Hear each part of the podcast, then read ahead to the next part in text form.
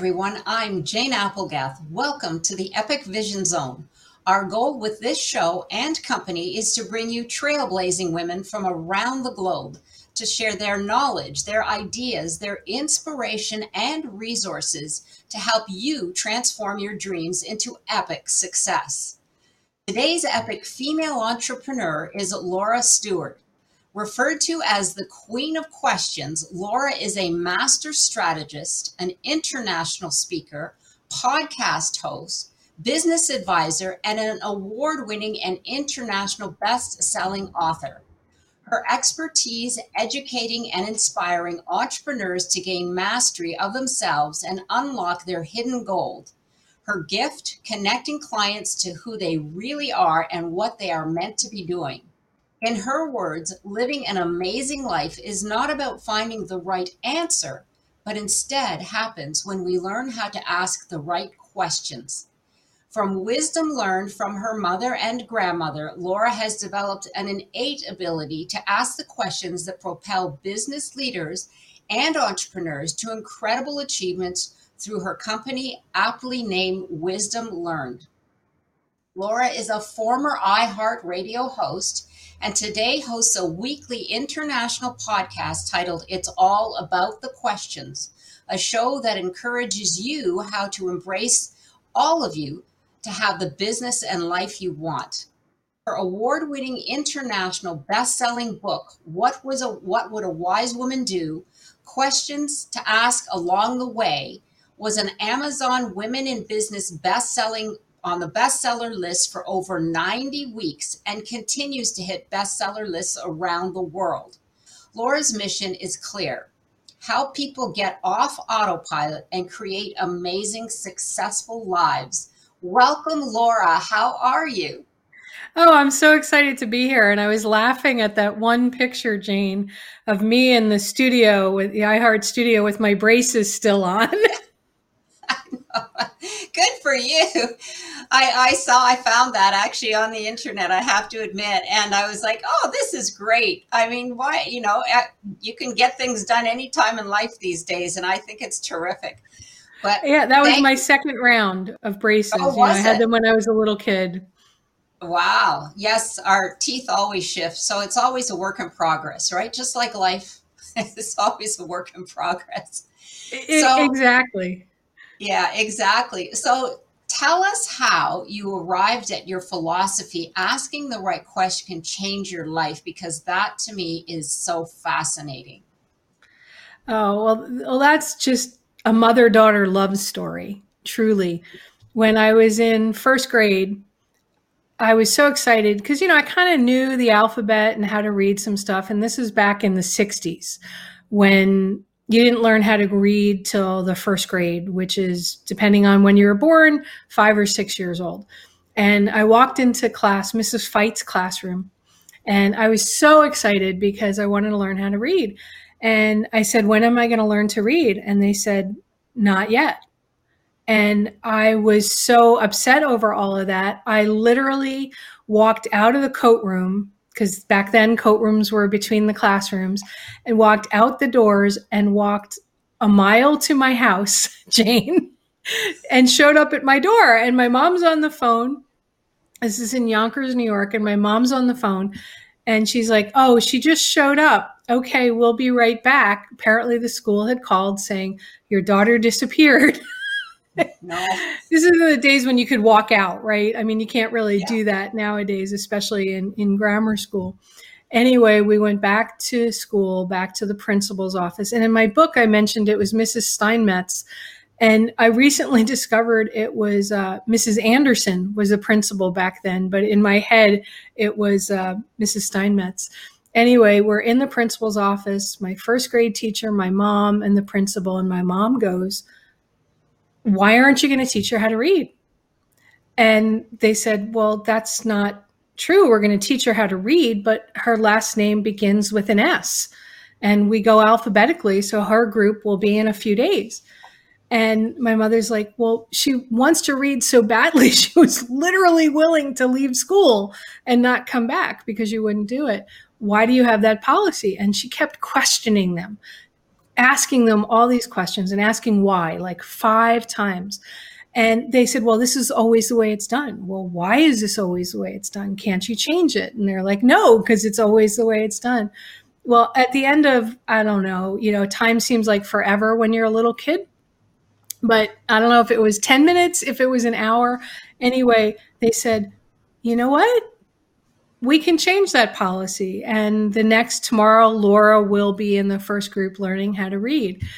And at that moment, I realized that the right questions really could change your life. They could change policy. They could change so much, Jane. But if you're not willing to ask the questions and challenge the perceptions of currently asked questions, things will stay the same. And I just really took it to heart. Wow. As a child, you were so intuitive.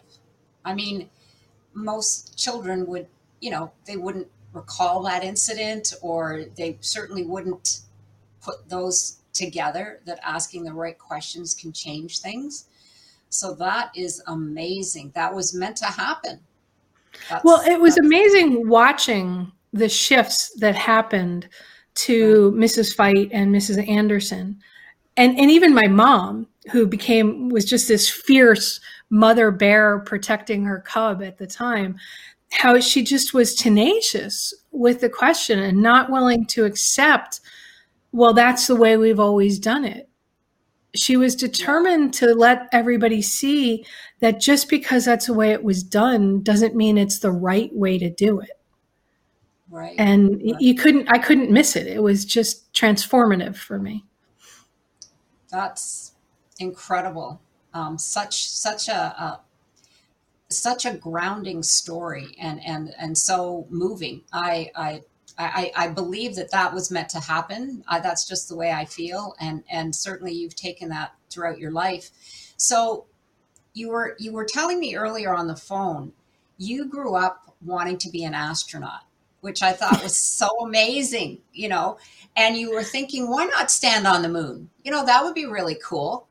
But yeah. you, you changed your mind. So the story you told me was interesting, and I wanted our audience to hear it because it has something to do with your beliefs and um, the decisions that you make based on how you should or shouldn't feel. But I don't want to unpack it too much. I'd like to you to run with that. Sure. Yeah. Sure. So I'm a child of the 60s and during the 60s was the moon launch, you know, the the Mercury, the Apollo program where man US man landed on the moon. And I remember watching every launch with my parents and including when, you know, the test rocket blew up on the pad and all of that stuff.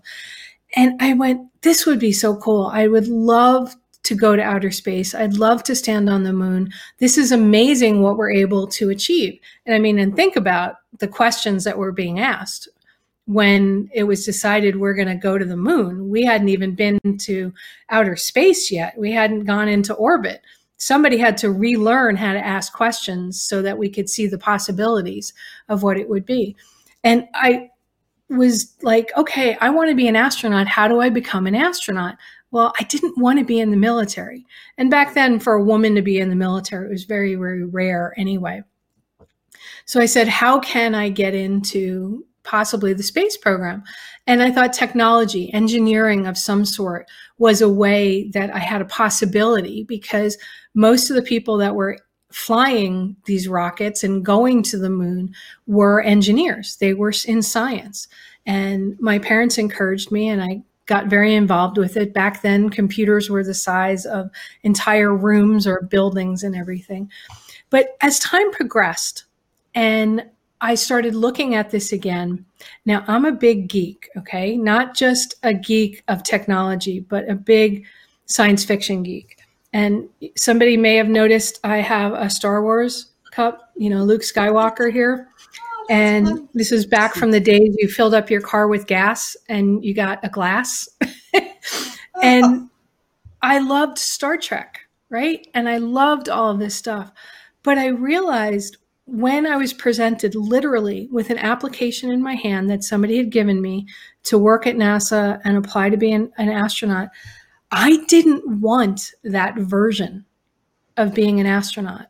The highly politicized, the um, go through this crazy rocket ride to get there, be in a spacesuit, and and all of that. What I wanted was the Star Trek version mm. of being an astronaut or the Star Wars version. You know, I wanted to be on the Millennium Falcon. I wanted to be on the Enterprise.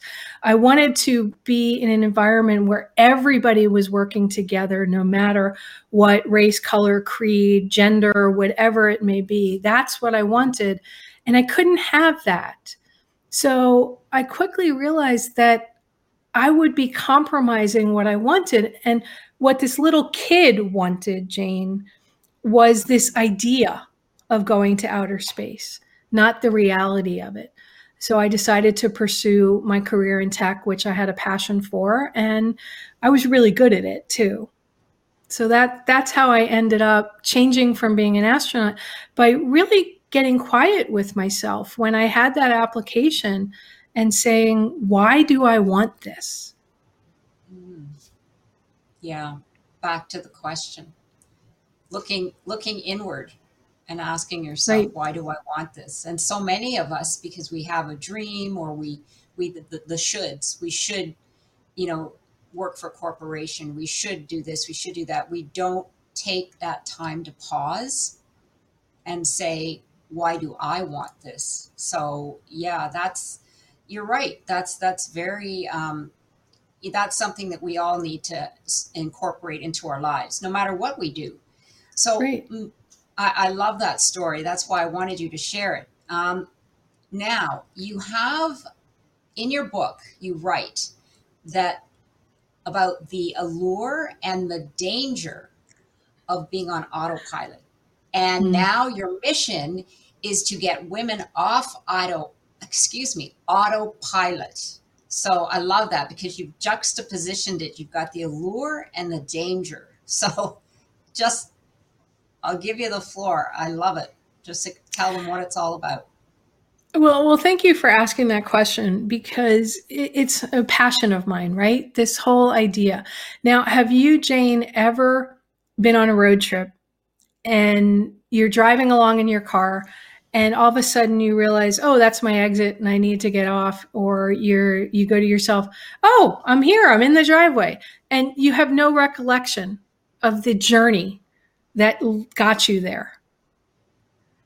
Right? Well, one day when I was in college and I went to New York Institute of Technology on Long Island and I lived in the dorm there. And one summer I was I spent working at the college teaching uh, a coding book camp and some other stuff to kids while I was there and also working in this bar that I used to work in there that was down the street from the dorms. And I was driving home after working all night long and I was like the the waitress short order cook and we'd always go out to breakfast afterwards and I'm driving home across the Throgs Neck Bridge to go to my parents' house because I wasn't going to be working for the next couple of days and I got home and I really had no recollection of how I got there. And it really started me thinking about what other areas of my life or other people might have in their life where they're just on this journey and they never stop and look at what's going on along the way. And I had to drive over the Throgs Neck Bridge, which is so beautiful if you've ever been to Long Island, New York, or Queens, New York. You're going over beautiful water. If you look to your left when you're heading to where I was going, Yonkers, New York City is just completely splayed out out there. The Long Island Sound. I mean, it's absolutely gorgeous, especially when the sun's coming up. I missed this beautiful drive and some not so nice areas as well. But how many other areas of my life and other people's lives do we have where we just keep driving along? And the danger is what if I'd gotten into an accident? What if I had drifted off and not gone into a mind lull? But yet, we often are told if you just put yourself on autopilot like the pilots do and stuff, you know, you're just going to reach your destination. Just set your goals, set your milestones and just go there and and don't look back. I believe that's the danger, but it's also the allure, right? Because you don't have to think. Mm. And by stopping that autopilot for myself, along the way, I've realized, well, you know what?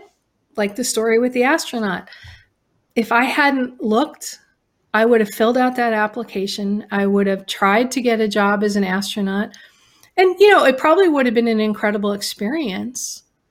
But at the end of it, I probably would have been like, now what?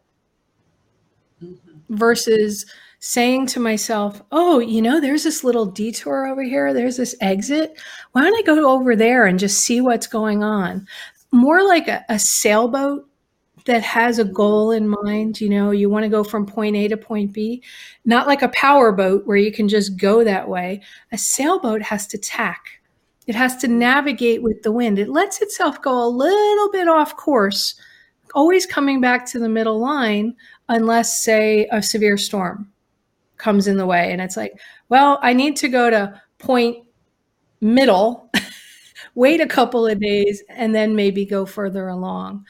So for me, getting people off autopilot is this mission, this passion I have, because a lot of people never revisit their goals or where they came from. And I think it's so important, Jane. Like your journey itself is such a beautiful story of somebody not staying on autopilot. Well, Thank you so much.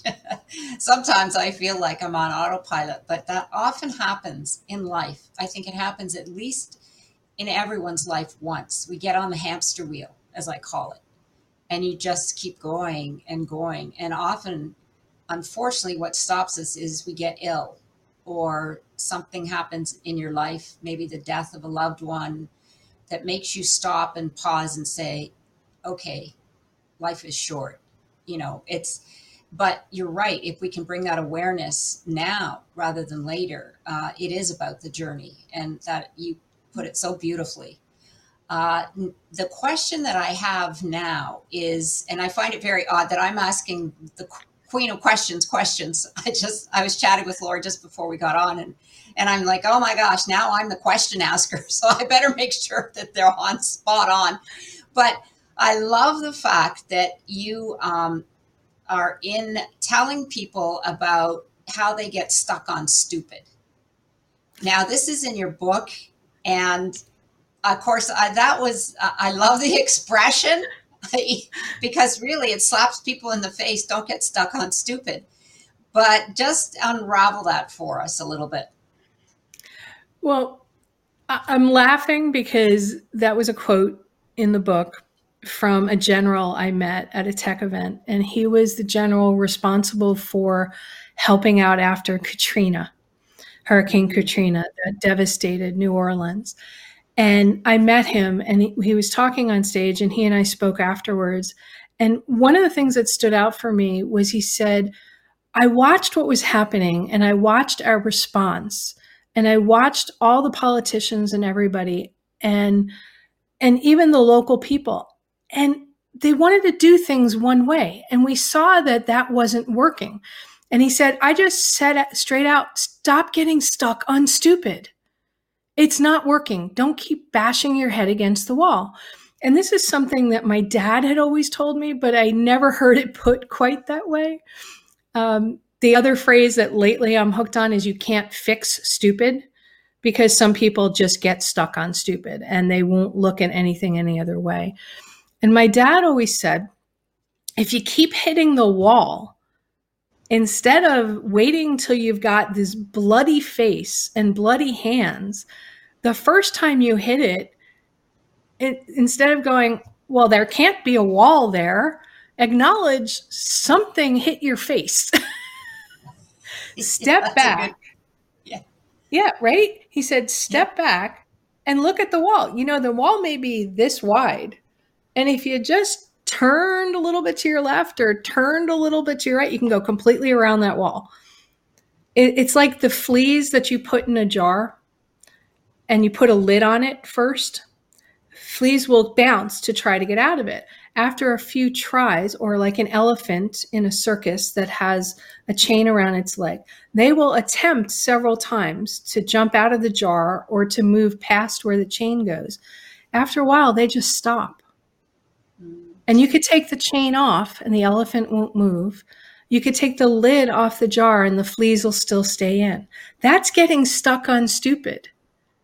Find another way out. Find a way around. Go find somebody who can help you that has more knowledge. And that's also for me, Jane, where questions come in. You can look at it and go, all right, well, there's a lid on the jar.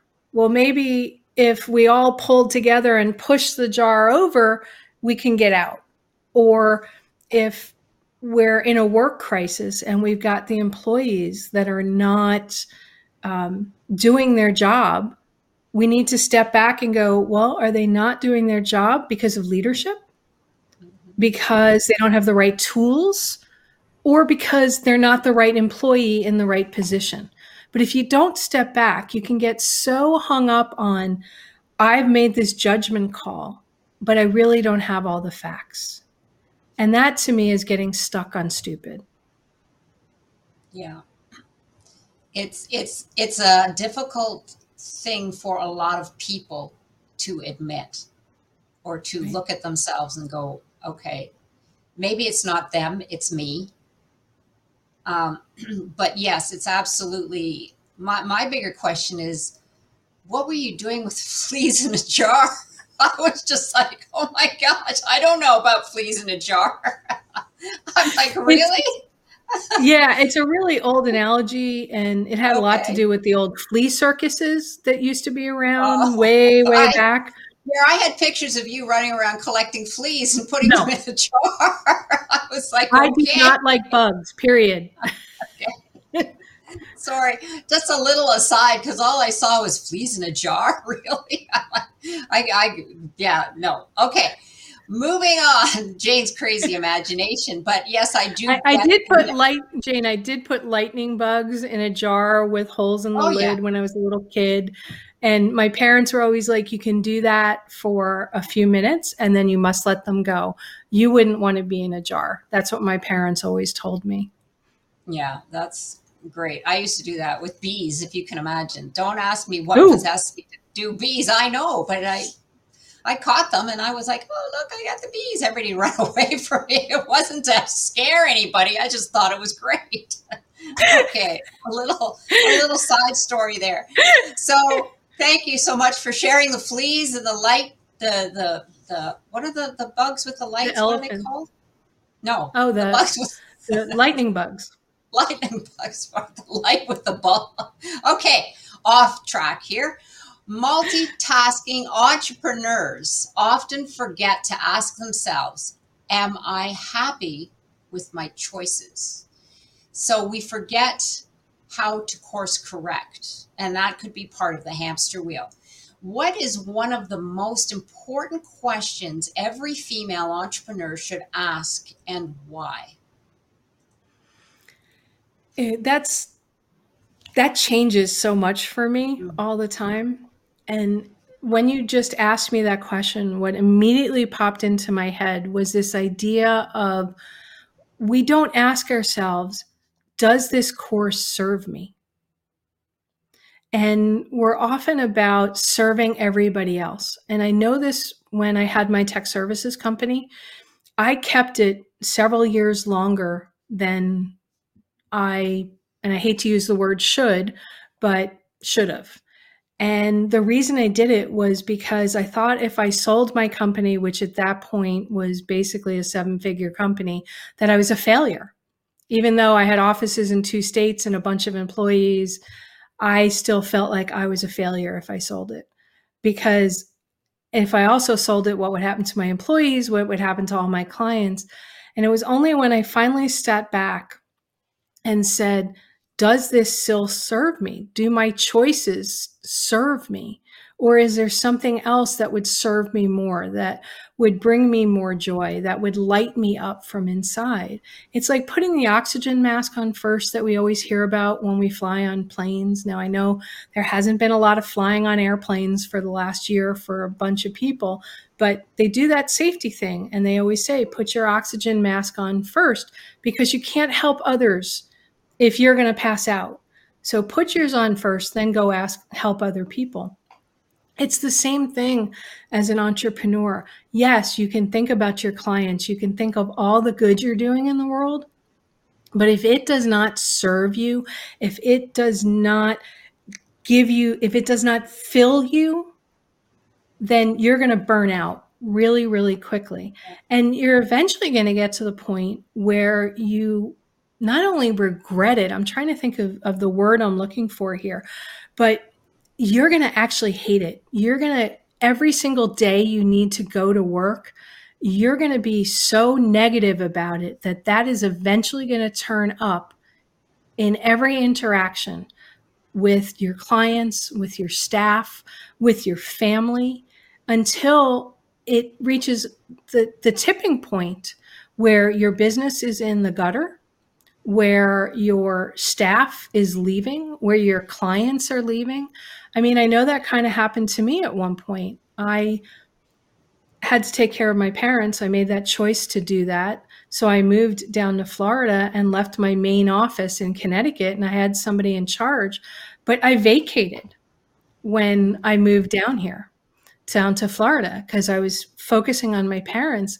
And I quickly realized that I just I didn't want to be doing it anymore. I didn't want the pressure of being on 24 7, 365, which a tech career of tech support is, and even more so with ransomware and the, more of the cyber stuff now than it even was when I was there. And the business started to go down because I wasn't paying attention. I vacated, even though the business was still running, and it played a toll on my health as well. So I sold it once I mm-hmm. realized what was happening, but it took a two by four to my head, not literally, but figuratively to yes. wake me up. Yeah, you needed that space. It's interesting. Yeah. You needed the space to to reflect. And uh, one of the things in your book that you had written was a question that we could ask ourselves as well: is how do I want my life to look and feel. And you came to that in telling your story because you once you had that space uh, away from your company, you realized I don't I don't want to feel like that anymore.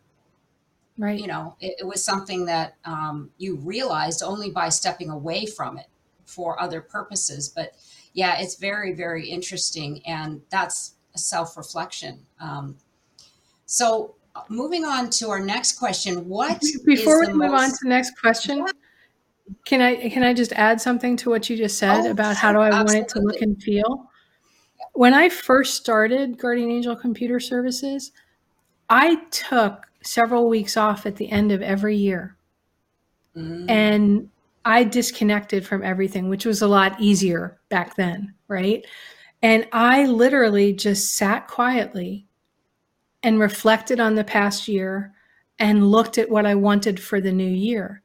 But over time, as the business grew, I stopped doing that. Interesting. I got on that autopilot gerbil wheel of I have to take care of all these other people, and I stopped taking care of myself. And the other people expanded to what charity board am I on? What charity event am I going to today? And that just added to it all. And what was interesting was when I moved to Florida, I wasn't going to all those extra things.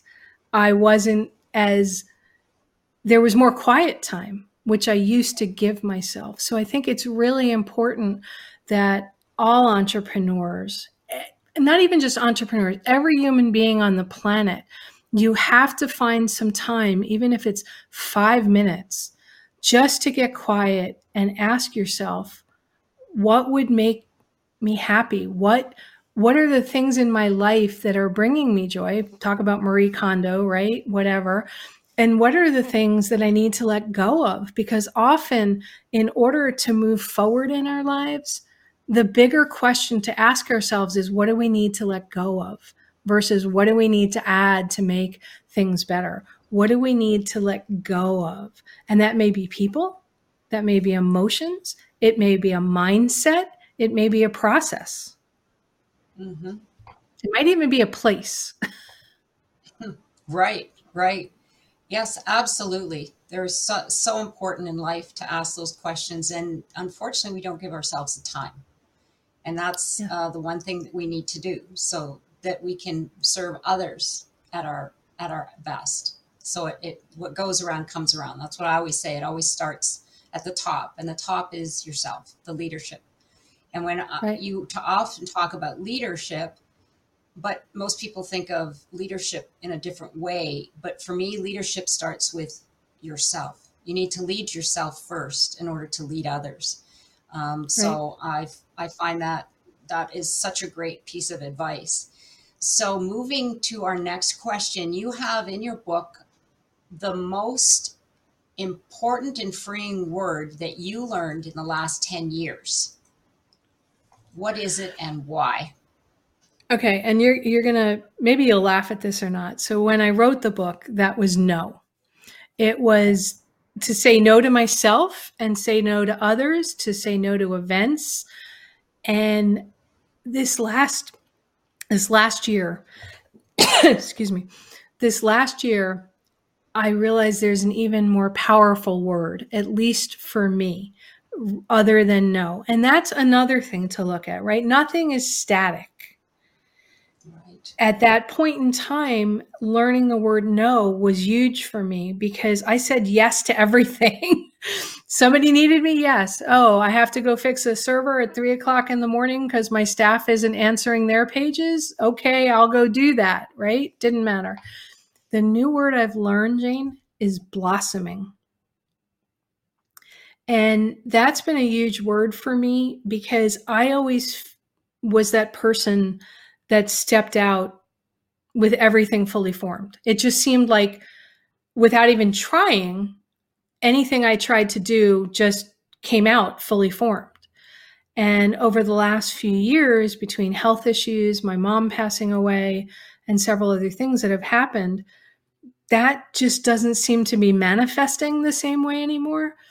And I've learned that blossoming is a beautiful word because blossoming means that things are at different stages, right? Mm. It's not yeah. bloom or blooming, but blossoming means you may start out in a tight a tight bloom, a tight bud, and things will just keep opening and blossoming until they're in their full, glory. And I'm learning that that's okay for me not to go out there perfectly fully formed. I will do the best I can while saying no to a bunch of things and saying yes to a bunch of things. But I think we all can benefit by learning the word blossoming, that it's okay. A flower doesn't arrive on the planet in full bloom. It gets nurtured and grows and expands. And I feel like I am in this massive blossoming stage of my life right now. Mm, that's beautiful. It's uh and and as you said, it's a perspective, which is perfect for our next question. Right. Because and also when, blossoming yeah. Jane requires other things. You can't blossom yes. on your own. You need the questions. You need asking yourself questions and others like you asking me questions because when you asked me that question and you know I was like, well, if she's referring to the book, it was definitely no, that was the most powerful question, but what I've recently learned is blossoming, right? So getting all of that input, taking a step back and realizing that there are other people that can make you mm-hmm. blossom even bigger than you ever imagined and other things and resources. Yes. And to be open to it. You know, right. it's, it's, uh, there are so many amazing people in the world and so many amazing things that are happening. And yes, we can look at the cup half empty, um, but there are good things happening as well. So I absolutely agree with you. Blossoming, we're always blossoming. And you said, you know, something about your perfectly placed self. Talking of perspective, perfection is it's it's anybody's it's a person's perspective of what that is. Your right. perspective is different than my perspective. So there is no such thing as perfection. I mean, we try right. to achieve it, but it's not achievable, really. It's all in the eye of the beholder. So that's um, actually the basis for our next question, which is we, you know, the influence of perspective in our lives. And when we ask the right question, it can completely change our perspective. So you instead of saying what do i want to be when i grow up this was in your book you ask two different questions um, do you know do you remember what those were? You asked them in the book. You, you you said what can i do with my life that lights me up? And then what do i need to fully achieve that? So that's i love that because that's the question that what do i want to be when i grow up? That's the question that your parents ask you your your relatives ask you, you ask yourself. But how interesting to change that. It, it goes back to the astronaut story, Jane, right? What do I want, want to be when I grow up? I want to be an astronaut. But as the journey progressed, I realized my idea of what an astronaut is is not what I really wanted. So I began to ask myself these other questions. And it became this journey of there's more to it than just being than just saying I want to be an entrepreneur or I want to be on TV, I want to be an influencer, right? Some people do those things because of situations in their lives. Let me give you an example. I gave a speech several years ago at a women's organization, and there were about, I don't know, 50 to 100 people in the room. It was a workshop that I was giving. And one of the question one of the exercises that i gave everybody was to write down their goals. Like one goal whether it was a business goal a personal goal whatever it might be write down your goal. And then write why. Ask yourself five times why that goal. And at the end of the fifth why you really get to why you decided to do that career. And then I had them then do a follow up question, which was, How do you define success? And then I had them ask themselves, Where did that definition of success come from? And then they had to go back after they did that and look at their first question, the goal and the why. And I said, Okay, based on your definition of success and your goal and your why behind it, is this still your goal? Or is this somebody else's goal for you? And, you know, it, it the percentage varies whenever I do this exercise with people. And I have a workbook that everybody will get access to that poses these different questions for people to ask. But it ranges from 20% of the people in the room realize that they don't want to do what they're doing to 80% of the people in the room realize their goals and their definitions of success are not their own. That particular day, two women came up to me. These were highly, highly successful women in their careers. One was a Harvard trained attorney, the other one was a Wharton graduate in finance. Okay. These are not people that had an easy time getting to their goals of where they were going. And some pretty tough careers for women to begin with, right? They came up to me afterwards in tears. And I'm known for making people cry when we do one on ones or at my workshops or keynotes. And I, I didn't know that I was doing this. And people are like, no, no, you make us cry in a good way because we connect to our soul that we kind of forgot about. And I asked them what was going on, and they said, we didn't want to be in finance, we didn't want to be lawyers, but our family expected it because everybody in our family was a lawyer or was in banking or finance. So I felt that's what I needed to do. That was the expectation. One of them's a teacher now. And the other one has gone into the world of her hobby and she's become this incredible artist. Mm, beautiful. And they're happier than ever because they started asking questions like that of, you know, is this my goal for me? How do I define success? How do I value myself? And and what makes me happy? Right. And sometimes you have to move in another direction, or maybe financially you can't right away, but you can maybe do some other things on the side, work with a mm-hmm. nonprofit, do some art, do something that lifts you up, or find something in your career that you really love and maybe let go of the other things you don't. Absolutely. It's opportunity as well. You know, it's funny that those individuals would meet you at that time and you know all of that happens for a reason but certainly yes we often do things that we feel we should be doing instead of right. taking that minute or moment to pause and ask ourselves because we're not really taught that you know that's something that that the why is so important and and it, it's you know for entrepreneurs especially if they're going you know they want to create this business they want to create their brand, they want to eh, be an influencer. Uh, the why is so important because if it's not in your heart, it's like you said, you get on that hamster wheel, and then all of a sudden, before you know it, the years have gone by, and you're like you yourself, you were highly successful. You, you know, you you had a company um, that was multi-state, and yet at one point you were just like, "What am I doing?" you know my this, and that's actually a, a good place to start our next question because things change our lives shift and what we might have wanted 10 years ago or even five years ago might be different today. So my question is do you believe our goals and mission can change? And what advice can you share around that? Because we often get stuck in well this is what i started and now i have to finish it come hell or high water. Um, but you know that gets us in a lot of trouble it does and and I love that question because it's such a multi-layered question right?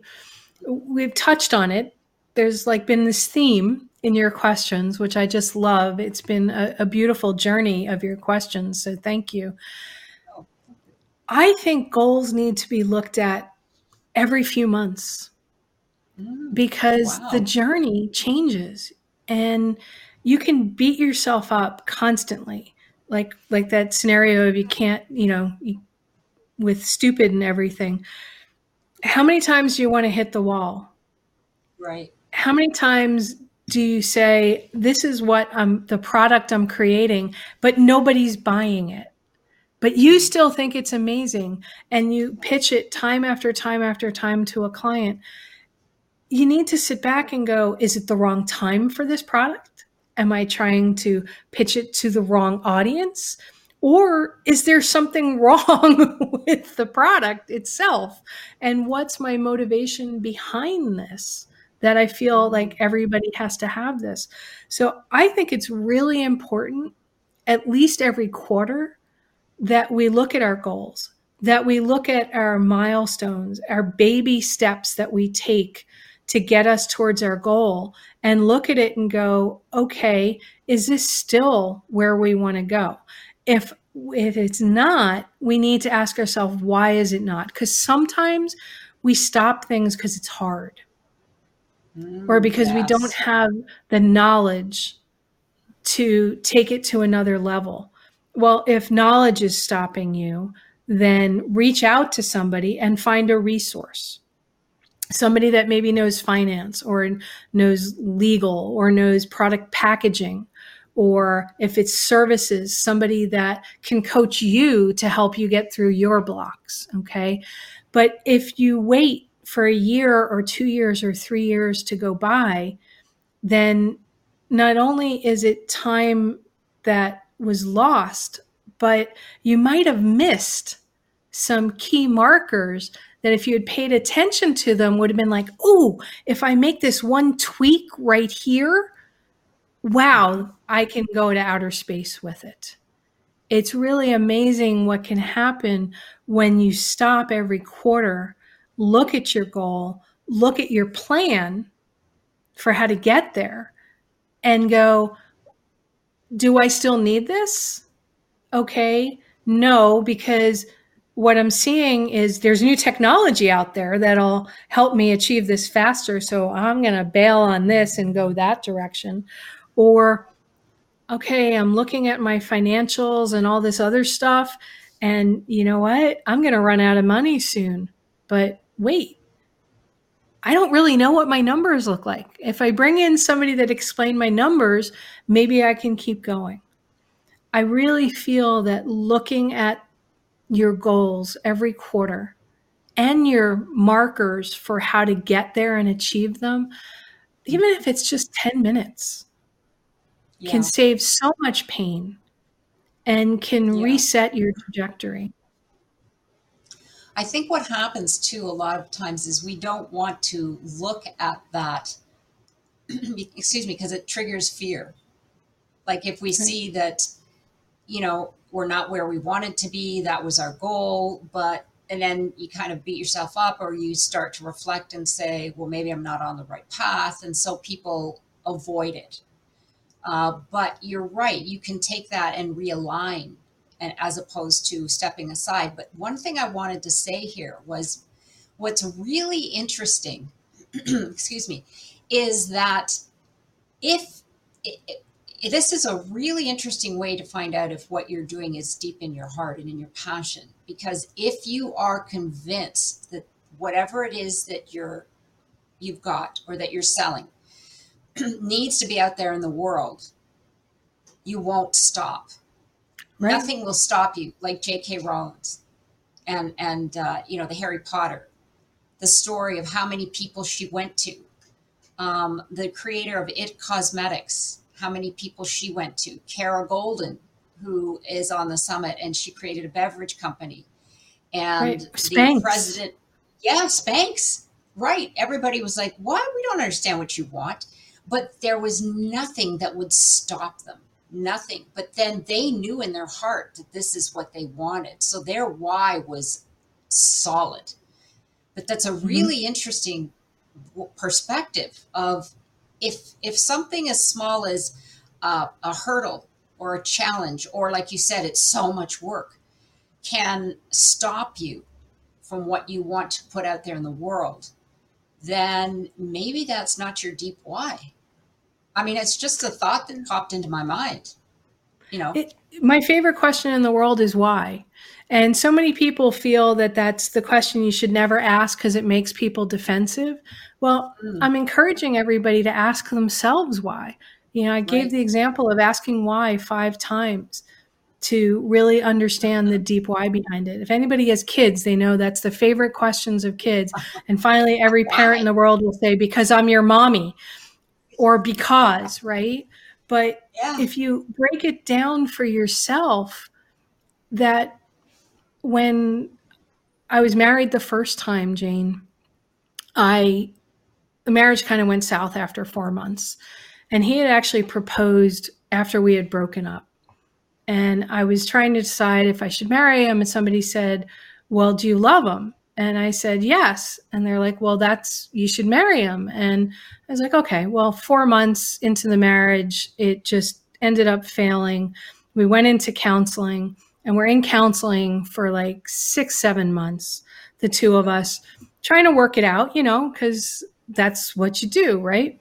And finally, the therapist and I both realized that my husband at the time really wasn't paying attention to anything that was going on in therapy. He gave the answers that were expected of him and whatever. So I had a private session with the therapist because he asked us to do that every so often. And he said, What was the question you asked yourself when you were looking at the proposal. And I said, Well, the only question I asked myself was, Do I want to marry him? And he said, Okay, I encourage you to ask yourself a different question. And the different question was, Why do you want to get married? Not to him, but in general. So I applied my why principles to it, Jane. And the first one was, why did I want to get married? And I went, well, because I'm in love with him. Why did I want to get married? Well, it's it I was 30. I was approaching 30. Why did I want to get married? Well, I hadn't checked it off my list. Why did I want to get married? You know, and and by the time the fifth the fifth why was the because I hadn't checked it off my list was my fifth why.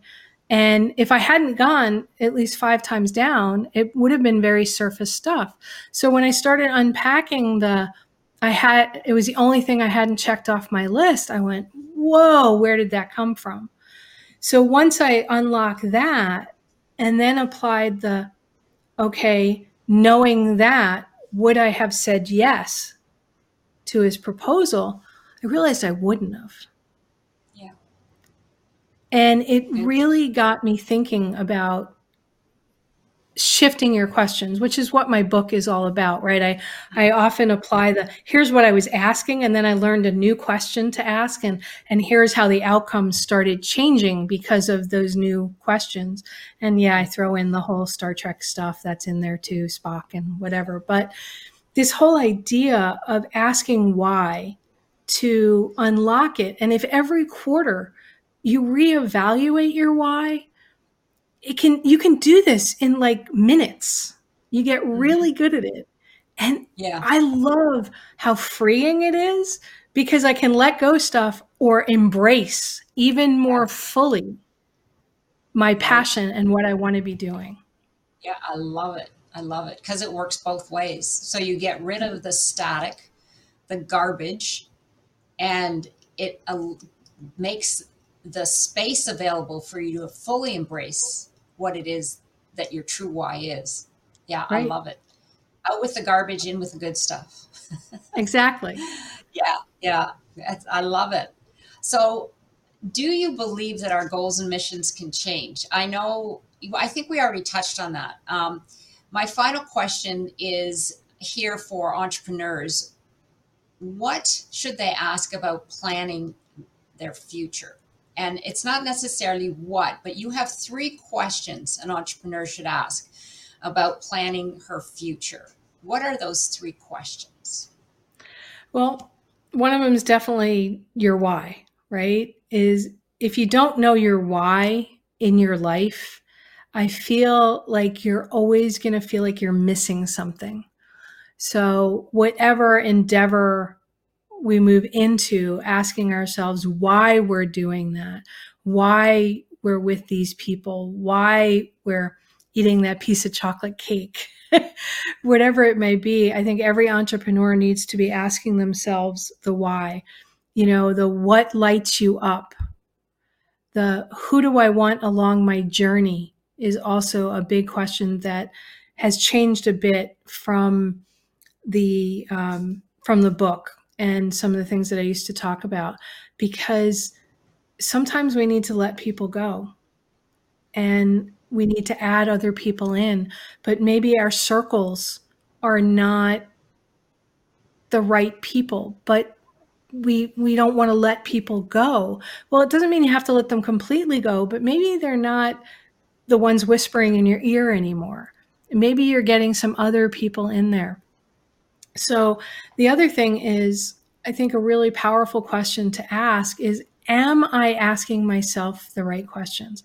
My all time, all time favorite question that if I'm stuck, Jane, if I can't figure out why things are not going the way I had hoped they would go, that things are not progressing, is the title of my book. Mm. What would a wise woman do? So, what would a person wiser than me do in this situation? And what that does, and I, oh God, I just have such chills whenever I talk about that. Um, if you're planning for your future acknowledge the fact that you don't have all the answers, that you don't know all the questions. And by saying to yourself, what would someone wiser than me do? What would a wise woman do? What would a wise man do? What would a wise CEO do? What, you know, whatever works for you. Um, because you don't have to make it gender specific. You know, what would Superman do? What would Wonder Woman do? What would the Green Lantern? Who doesn't matter, you know? It's acknowledging that I'm okay with not having the answer and that I want somebody to come in that maybe has more knowledge. And by acknowledging that in my own life, some amazing answers have just surfaced out of nowhere because I said to my brain, my conscious and my unconscious, that I don't know the answer to this, so I'm open. I love it. Yeah, that's exactly what happened. You opened yourself up. You allowed, you allowed the, the answer to come to you, or you attracted it to you, if you put it that way. But you're absolutely right. I mean, when we say and we admit and sometimes our ego gets in the way because the ego is like, well, I know all the answers. I don't need to ask anybody any any questions. Uh, but when we allow that, when we give ourselves permission to, and like you said, it can be, it doesn't even, you don't even have to be addressing anyone. You could be addressing the universe, God, whatever it is and uh, you just sit with it. And sometimes it doesn't come right away. That's the thing. People think, well, I'm asking the question, why haven't you answered me? but you're right. I mean, oh my gosh, that is so powerful. Absolutely. And the one thing that you did say in in your book is you said, how do I shift my thinking to attract what I need to achieve my goal? And that's exactly what you were talking about. Right. That question is exactly what you were addressing there that you were saying how do you just put it out there if, if you've got uh, you know something that you're looking for do you have any last words you'd like to share with our audience laura. I mean this has been wonderful. It, has been so great. You've really asked amazing amazing questions Thank and I've, I've enjoyed the journey that you've you've taken me on and whoever's watching this at the time. I think the last thing that I'd like to share with the audience is that remember that we're all blossoming, right? That we're all learning. And it's okay to make a mistake. We're, you know, I know everybody talks about fail is not an F word. Well, you know what? Failing is hard. Making a mistake is hard. But what makes it hard is what we put on ourselves when we make that mistake. If we can look at it, and I'm trying to do this with myself more, right? If we look at our journey as one of blossoming instead of what all these influencers try to make it out to, where they arrive perfect on the world, all these gurus that try to pitch us these you know, $50,000 mentoring programs. If I look at some of these people, they're like 20 years old. What experience do they have? Not to put down their experience, but to say, let me look at their 100 steps before this moment that somebody's trying to sell me on something or that I feel I have to look like somebody in an influencer picture on social media. You know what? We're not perfect, and that person is not perfect. There was a lot of stuff that went on behind the scenes for that moment that you saw. I loved how Jamie Lee Curtis, a number of years ago, had a magazine that she was in show her real body unairbrushed. And she's still stunningly stunningly beautiful right? Because her insides just glow with who she is as a human being.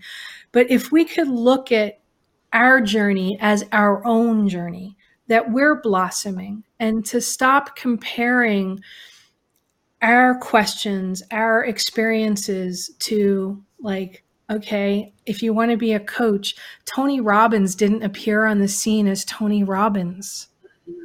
No. I, I remember going to a Tony Robbins Firewalk Experience event in the early 80s that was outside on 34th Street in Manhattan where they built up the fires and we looked at the Empire State Building and there were, I don't know, 500 people in the room. And Tony Robbins was the person who helped guide me onto the hot coals. Okay. Compared to now, where there's 10,000 people in a room, Tony Robbins had his journey. Everyone who's watching this, you have your own journey to blossom, and it's amazing, whatever it may be. But I just hope that along the way, everyone realizes the right questions can truly change their life. Yes, absolutely. I I highly recommend the book. I just absolutely love it. I, I told Laura I'm going to gift it to all my sisters. Uh, it really is so insightful, and it's even got working pages in it. Uh, and it, it just makes you stop and ask the right questions. And oh, there's one thing I wanted to say to all of you listening audience, wonderful entrepreneur, female entrepreneurs. There's the index at the back. You probably can't see it but she's put it in such a way that there's the the she's got headers on that specific area of questions. And a lot of times we don't know what questions to ask ourselves. And she was telling me just before we came on that what some women will do is they'll open up the book at that index and they'll just close their eyes and point their finger and that's the question they need to be asking themselves today. I think that is fabulous. If for nothing else, just get it for that. because sometimes we we're like, what do I need to ask you to give me the answer? I mean, you know, tell right. me. And this book will help you with that as well. But I just absolutely, it is so um, it, it really is an eye opener. And and like Laura said, we're all I say we're all a work in progress you know and and i'm a life learner and i just find it wonderful to discover all of these incredible people and to share their gifts with everyone. Now because we're on the epic vision zone laura i have one last question for you. Okay. If if your life were an epic story what would the title be? Oh okay. If my life say that one more time if your life were an epic story, what would the title be? She lived, loved, and made a difference. Mm. Beautiful. I love it. Well, thank you once again for being here, Laura, and sharing all your incredible information and all the questions that we need, not need to be, that we should allow ourselves to ask. And be sure to check out Laura's. Um, oh, we didn't mention your offer. I just wanted to ask that of you so that individuals can go to your your page and look up your offer. What was the offer for, okay. our, our, for our audience? So if they go to laurastewart.com slash, uh, I don't remember, did we say slash Jane or slash Epic Vision? I think we said Epic Vision. I'm not sure. It'll be in your bio. So they'll, they'll okay. find it there. All right. So um, go to, let's just say it's laurastewart.com slash epic vision. And one lucky person is going to win a copy of the book plus 60 minutes with me to help you figure out your right questions to ask. And if I need to connect you to other people, I will do that as well. Everybody that's on the, the summit will be avail- be able to sign up for a 15 minute strategy session with me and the links will be on that page on how to get on my calendar to do that plus download the first four chapters of the book which really lay out how to learn to ask the right questions and a workbook that I promised everybody that can take you through some of the biggest questions to ask yourself. Mm. Thank you. That is so generous. Um, I encourage everyone to take advantage of all of these incredible offers. And uh, once again, be sure to check out Laura Stewart on our summit directory, where you'll find all of her links, her information for not just the free offers, but how to get in touch with Laura and her website. And thank you once again for being here, Laura. I also encourage everyone to go and follow me on Instagram at Jane Applegath and check out how you can become an epic entrepreneur at janeapplegath.com. This is the Epic Vision Zone transforming your dream into epic success. Congratulations for signing up for the Female Entrepreneur Revolution. We're bringing you some of the most exciting female entrepreneurs from around the globe to share with you their knowledge, their ideas, their inspiration, and more importantly, their resources to elevate you to prosperity and freedom. And by being here, you're on the cusp of something great, your epic future. I'm Jane Applegath, founder of the Epic Vision Zone and producer of the Female Entrepreneur Revolution. Be sure to get your VIP pass and join me after the summit on June 16th for a very special VIP coaching session where we'll have hot seating, summit Q&A, and a special guest appearance by one of our speakers just for you, where we'll ignite your vision, uplevel your confidence, and set you on the path to your dreams epic success. This is your opportunity calling. It's time to take action. Get your VIP pass now. I can't wait to see you on the other side.